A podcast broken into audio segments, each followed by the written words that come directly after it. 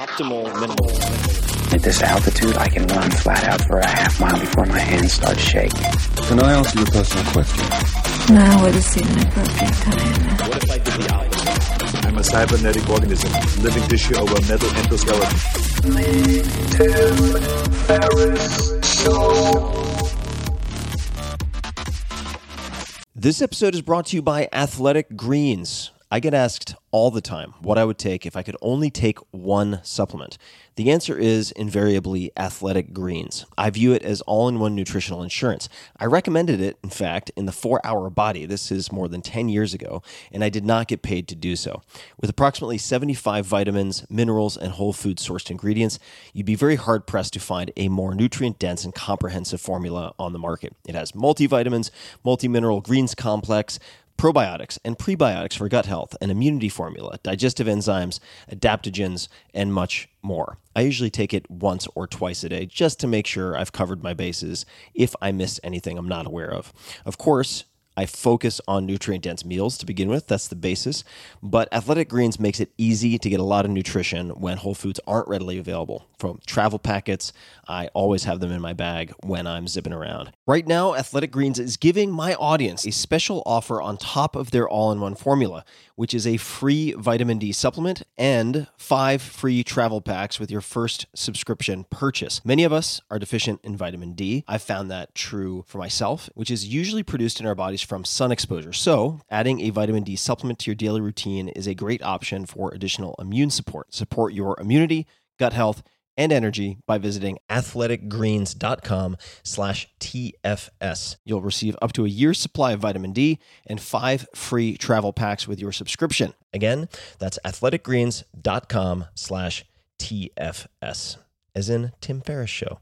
athleticgreens.com slash TFS. T F S. With LinkedIn Jobs, we tap into a network of more than a billion professionals to help you find quality professionals quickly and easily for any role you need. Marketing wizards? Found them. Software engineers? Found. That project manager I could never seem to hire? And found. LinkedIn Jobs quickly matches your roles with candidates with the right skills and experience. In fact, eighty-six percent of small businesses get a qualified candidate within twenty-four hours. Post your first job for free and get started at linkedin.com slash acquire. That's linkedin.com slash acquire. Terms and conditions apply. Hello, ladies and germs. This is Tim Ferriss, and welcome to another episode of The Tim Ferriss Show. This is a special edition where I'm going to share an excerpt from my favorite book of all time. And in fact, it is a collection of letters, roughly two thousand years old, that I reread at least once a quarter from Seneca the Younger. These are the moral letters to Lucilius that I've compiled into the Tao of Seneca. And this particular example is a letter seventeen on philosophy and riches. And Seneca takes a little while with his preamble to get warmed up, but my favorite portion begins with, "I might close my letter at this point." So you can use that as a bookmark. I might close my letter at this point. And I was talking to a friend of mine uh, about Seneca. He's a huge fan also. And he said what I agree with, and that is I went back through my notes and started to compile a list of the ideas that had the biggest impact on me, letter by letter.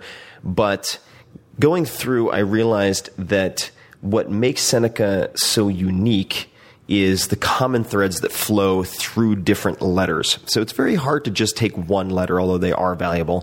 So I encourage you to check out all of these letters, and you can find them at audible.com forward slash Tim's Books. It's a three-volume set of all of these letters because I wanted to listen to them in audio and could not find it. That's how it got created. So please enjoy On Philosophy and Riches by Seneca, and I hope you find it as valuable as I have. Letter seventeen. On Philosophy and Riches. Cast away everything of that sort if you are wise. Nay, rather that you may be wise.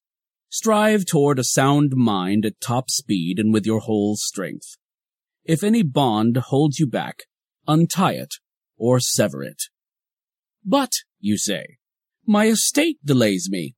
I wish to make such disposition of it that it may suffice for me when I have nothing to do, lest either poverty be a burden to me, or I myself a burden to others. You do not seem, when you say this, to know the strength and power of that good which you are considering. You do indeed grasp the all-important thing, the great benefit which philosophy confers, but you do not yet discern accurately its various functions, nor do you yet know how great is the help we receive from philosophy in everything, everywhere. How, to use Cicero's language, it not only succors us in the greatest matters, but also descends to the smallest. Take my advice. Call wisdom into consultation. She will advise you not to sit forever at your leisure. Doubtless your object, what you wish to attain by such postponement of your studies, is that poverty may not have to be feared by you. But what if it is something to be desired? Riches have shut off many a man from the attainment of wisdom. Poverty is unburdened and free from care. When the trumpet sounds, the poor man knows that he is not being attacked. When there is a cry of fire, he only seeks a way of escape and does not ask what he can save. If the poor man must go to sea, the harbor does not resound, nor do the wharves bustle with the retinue of one individual. No throng of slaves surrounds the poor man, slaves for whose mouths the master must covet the fertile crops of regions beyond the sea. It is easy to fill a few stomachs, when they are well trained and crave nothing else but to be filled. Hunger costs but little. Squeamishness costs much. Poverty is contented with fulfilling pressing needs. Why, then, should you reject philosophy as a comrade? Even the rich man copies her ways when he is in his senses. If you wish to have leisure for your mind, either be a poor man or resemble a poor man. Study cannot be helpful unless you take pains to live simply, and living simply is voluntary poverty. Away, then, with all excuses like, I have not yet enough. When I have gained the desired amount, then I shall devote myself wholly to philosophy. And yet, this ideal which you are putting off and placing second to other interests should be secured first of all. You should begin with it. You retort, I wish to acquire something to live on. Yes, but learn while you are acquiring it. For if anything forbids you to live nobly, nothing forbids you to die nobly. There is no reason why poverty should call us away from philosophy, no, nor even actual want. For when hastening after wisdom, we must endure even hunger. Men have endured hunger when their towns were besieged, and what other reward for their endurance did they obtain than that that they did not fall under the conqueror's power? How much greater is the promise of the prize of everlasting liberty, and the assurance that we need fear neither God nor man? Even though we starve, we must reach that goal. Armies have endured all manner of want, have lived on roots, and have resisted hunger by means of food too revolting to mention. All this they have suffered to gain a kingdom, and, what is more marvelous, to gain a kingdom that will be another's. Will any man hesitate to endure poverty in order that he may free his mind from madness? Therefore, one should not seek to lay up riches first. One may attain to philosophy, however, even without money for the journey. It is indeed so. After you have come to possess all other things, should you then wish to possess wisdom also? Is philosophy to be the last requisite in life, a sort of supplement? Nay, your plan should be this. Be a philosopher now, whether you have anything or not. For if you have anything, how do you know that you have not too much already? But if you have nothing, seek understanding first before anything else. But, you say, I shall lack the necessities of life. In the first place, you cannot lack them, because nature demands but little, and the wise man suits his needs to nature. But if the utmost pinch of need arrives, he will quickly take leave of life and cease being a trouble to himself. If, however, his means of existence are meager and scanty, he will make the best of them without being anxious or worried about anything more than the bare necessities. He will do justice to his belly and his shoulders. With free and happy spirit he will laugh at the bustling of rich men and the flurried ways of those who are hastening after wealth, and say, Why of your own accord postpone your real life to the distant future? Shall you wait for some interest to fall due, or for some income on your merchandise, or for a place in the will of some wealthy old man, when you can be rich here and now? Wisdom offers wealth in ready money, and pays it over to those in whose eyes she has made wealth superfluous. These remarks refer to other men.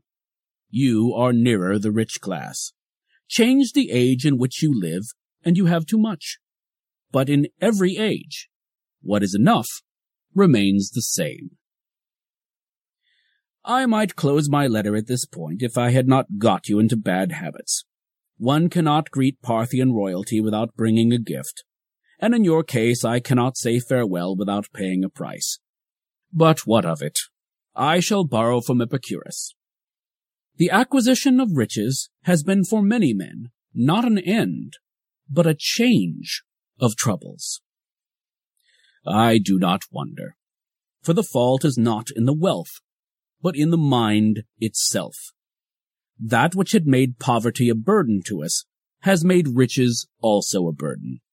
Just as it matters little whether you lay a sick man on a wooden or on a golden bed, for whithersoever he be moved, he will carry his malady with him, so one need not care whether the diseased mind is bestowed upon riches or upon poverty. His malady goes with the man. Farewell.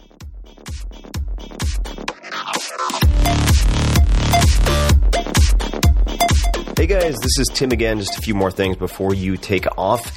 Number one, this is Five Bullet Friday. Do you want to get a short email from me? Would you enjoy getting a short email from me every Friday that provides a little morsel of fun before the weekend? And Five Bullet Friday is a very short email where I share the coolest things I've found or that I've been pondering over the week. That could include favorite new albums that I've discovered. It could include gizmos and gadgets and all sorts of weird shit that I've somehow dug up in the uh, the world of the esoteric, as I do. It could include favorite articles that I've read and that I've shared with my close friends, for instance. And it's very short. It's just a little tiny bite of goodness before you head off for the weekend. So if you want to receive that, check it out. Just go to four hour work week dot com. That's four hour work week dot com, all spelled out, and just drop in your email, and you will get the very next one. And if you sign up, I hope you enjoy it. Look around. You can find cars like these on Auto Trader, like that car riding your tail. Or if you're tailgating right now, all those cars doubling as kitchens and living rooms are on Auto Trader too. Are you working out and listening to this ad at the same time? Well, multitasking pro, cars like the ones in the gym parking lot are for sale on Auto Trader. New cars, used cars, electric cars, maybe even flying cars. Okay, no flying cars, but as soon as they get invented, they'll be on Auto Trader. Just you wait. Auto Trader.